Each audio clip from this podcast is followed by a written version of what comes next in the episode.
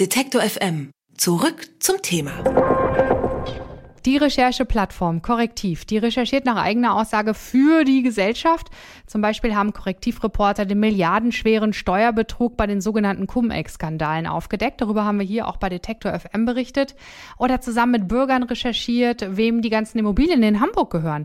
Dafür haben sie den Grimme Online Award dieses Jahr bekommen und einmal im Jahr veranstaltet äh, Korrektiv das Campfire Festival. Das ist eine Art Journalismus- und Diskussionsfestival.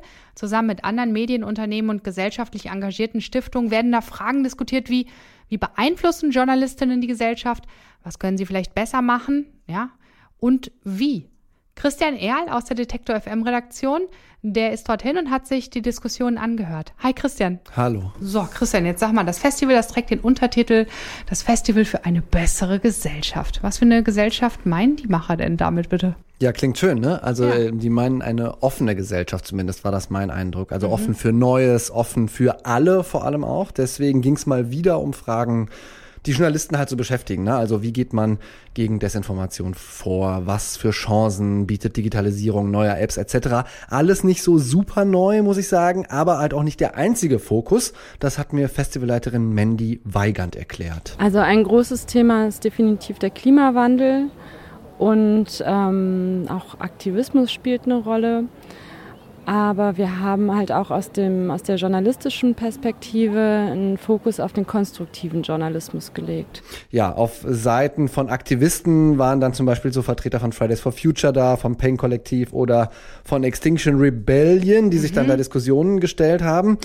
Und äh, auch diese Veranstaltungen zum Work und Workshops zum konstruktiven Journalismus, die äh, waren sehr, sehr gut besucht, war mein Eindruck. Ja, aber was heißt denn konstruktiver Journalismus? Sind wir jetzt hier destruktiv? Wir natürlich nicht, äh, aber die Tendenz ist schon, dass wir uns auf die Skandale und Missstände als Journalisten oder als Medien allgemein konzentrieren. Das hat mir Michael Gleich gesagt, der ist Herausgeber des Mut-Magazins für Lösungen. Die Medienlandschaft als Ganzes, das ist mittlerweile auch empirisch bewiesen, hat eine gefährliche Neigung zum Negativen, zum Versagen, zum Misslingen, zum Bedrohlichen, zum Angstmachenden. Und das hat mittlerweile sowohl bei den Mediennutzern als auch eben für die Demokratie schädliche Folgen. Also mit diesen schädlichen Folgen meint er bei den Nutzern dann zum Beispiel Ohnmachtsgefühle, ja. Äh, Ja. Ich habe das Gefühl, es ändert sich nichts, alles ist schlecht, der Amazonas brennt, die Arktis auch. Und sowas äh, gibt's natürlich dann auf der rechten Seite oft auch als Nährboden für Populismus, sprich, äh, das sind immer die Migranten, die da sozusagen ähm, für Angriffe, wenn man das äh, ne, sich so auf das Negative konzentriert, äh, verantwortlich sind und damit ein schiefes Bild der Welt zeichnen und eben Nährboden für Populismus darstellen.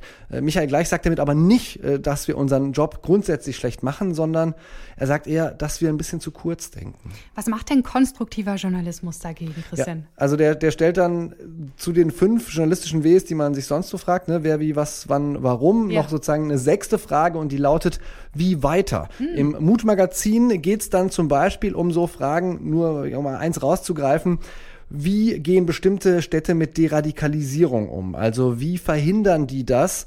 Oder kriegen sie eventuell wieder zurück, dass äh, Jugendliche sich dem IS anschließen? Das geht auch im Kleinen los. Es gab viele Projekte, die sich da vorgestellt haben, unter anderem die Impulsredaktion, die hat sich am ersten Tag da auch vor, vorgestellt. Das ist ein Projekt der TU Dortmund. Die hat ein YouTube-Format äh, ins Leben gerufen. Und äh, Rachel Patt, die ist eine der Gründerinnen und hat mir erklärt, was genau die da machen. Das sind Kurzreportagen, in denen wir Menschen treffen, die komplett aus ihrer Eigeninitiative, aus ihrem eigenen Antrieb heraus, ohne größere Mittel, Projekte zu sozialem Engagement oder zur Umwelt gegründet haben in Deutschland und da mittlerweile schon wirklich was verändert haben. Ja, sie haben uns dann auch sozusagen die erste Folge oder allen Interessierten die erste Folge vorgespielt. Ähm, man hat gemerkt, es waren viele Journalisten da. Es gab dementsprechend auch ein bisschen Kritik, die war noch nicht ganz abgenommen. Ähm, man hatte so auch ein bisschen das Gefühl, manchmal könnte man dadurch äh, zu sehr drohen, so in Richtung Imagefilm für die Leute zu gehen. Auch wenn man das natürlich teilweise total unterstützenswert ist, was die da machen.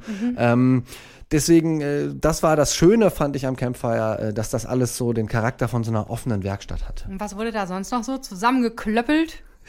Also besonders interessant fand ich, neben diesen üblichen Sachen wie Aktivismus und Digitalisierung, die Exilmedien. Also ähm, Menschen, Geflüchtete, die hergekommen sind nach Deutschland und hier Medien in ihrer eigenen Sprache machen, die müssen sich, also auf Persisch, auf Arabisch, äh, auf Türkisch, äh, die müssen sich oft die Frage gefallen lassen, warum berichtet ihr nicht auf Deutsch? Oder wann berichtet ihr endlich auf Deutsch? Ähm, das behindert doch die Integration, wenn äh, die die Sprache nicht lernen. Und dann gibt's so, ne, dann steht das böse Wort der Parallelgesellschaften Ja, äh, ja, immer im Raum. Und ähm, das ist aber gar nicht so. Das ist eigentlich auch total wichtig, dass äh, Menschen, die herkommen, gerade wenn sie die Sprache noch nicht sprechen, sich sozusagen in ihrer eigenen Landessprache informieren können. Das hat mir Omid Rezai äh, so erzählt. Der war selber Journalist aus dem Iran, ist äh, 89er Jahrgang, ähm, hat in Berlin äh, gewohnt, beziehungsweise ist da angekommen auf der Flucht und er hat dann ein äh, Lokalmedium auf Persisch und Arabisch gegründet und hat mir erklärt, warum das so wichtig ist. weil es für mich als derjenige, der sich integrieren will und noch auf dem Weg ist, sich zu integrieren, das war für mich selbstverständlich, dass ich auf die beiden Sprachen informiert werden soll, worum es in diesem Land, in dieser Stadt geht. Und natürlich hilft es mir dabei, auf meine Muttersprache informiert zu werden. Und dieser informiert sein, dieses informiert sein, das ist wichtig, weil man sich nur einbezogen, so inkludiert fühlt, wenn man weiß, worum es geht. Es geht nicht, dass man nicht informiert ist und trotzdem integriert. Das ist, äh, das ist ein Paradox, das kann nicht sein. Ja, und äh, übrigens auch der direkte Gegenbeweis, dass man, äh, selbst wenn man auf einer fremden Sprache berichtet, man die gute deutsche Sprache nicht lernen könnte, hat man ja, Ja. gerade gemerkt, wie, wie fit der schon ist, oder was für, was für Schachtelsätze der da baut. Ähm, das fand ich sehr, sehr interessant auf dem Campfire Festival dieses Jahr, dass die äh, tatsächlich es geschafft haben, auch Exilmedienmacher ähm, zusammenzubringen. Das lag unter anderem auch an Stiftungen, wie zum Beispiel der Open Society, den Open Society Foundations oder der Schöpflin Stiftung, die da in die Richtung äh, auch kooperieren und dem, dem, dem einig, eigene Zelte auf dem Festival hatten und solche, solche Leute äh, dann vernetzen. Ähm, der Veranstalter Korrektiv selber arbeitet ja auch mit Can Dündar zusammen, äh, der ehemalige Chefredakteur der äh, ja eher oppositionell ausgerichteten Zeitung Cumhuriyet in, äh, in der Türkei und jetzt ähm, mit einem mit einer Publikation namens äh, Özgürüz, ähm, Wir sind frei heißt das übersetzt ähm, am Start, auch wohnt mittlerweile in Berlin und äh, ja, darum ging es auch so ein bisschen. Also auf, zum Beispiel für die Exilmedienmacher sich ein bisschen zu treffen. Die durften sich dann am, äh, am zweiten Tag im Landtag äh, treffen und äh, haben ihr erstes Netzwerktreffen der Exilmedienmacher überhaupt geführt. Und äh, Netzwerke, wie wir Journalisten wissen und eigentlich alle anderen auch äh, im beruflichen Sinne, sind ja ganz wichtig. Dankeschön, Christian Ehrl. Auf dem Campfire Festival haben Journalistinnen, Aktivistinnen, Exilmedienmacher und Interessierte diskutiert, wie Journalismus zu einer besseren Gesellschaft beitragen kann. Christian Ehrl aus der Detektor FM Redaktion ist dabei gewesen. Detektor FM kann man übrigens auch live hören. Wir senden rund um die Uhr den Wort- und den Musikstream. Im Wortstream mischen wir journalistische Inhalte wie das eben gehörte mit moderner Popmusik. Und der Musikstream ist der perfekte Tagesbegleiter mit frischer Musik.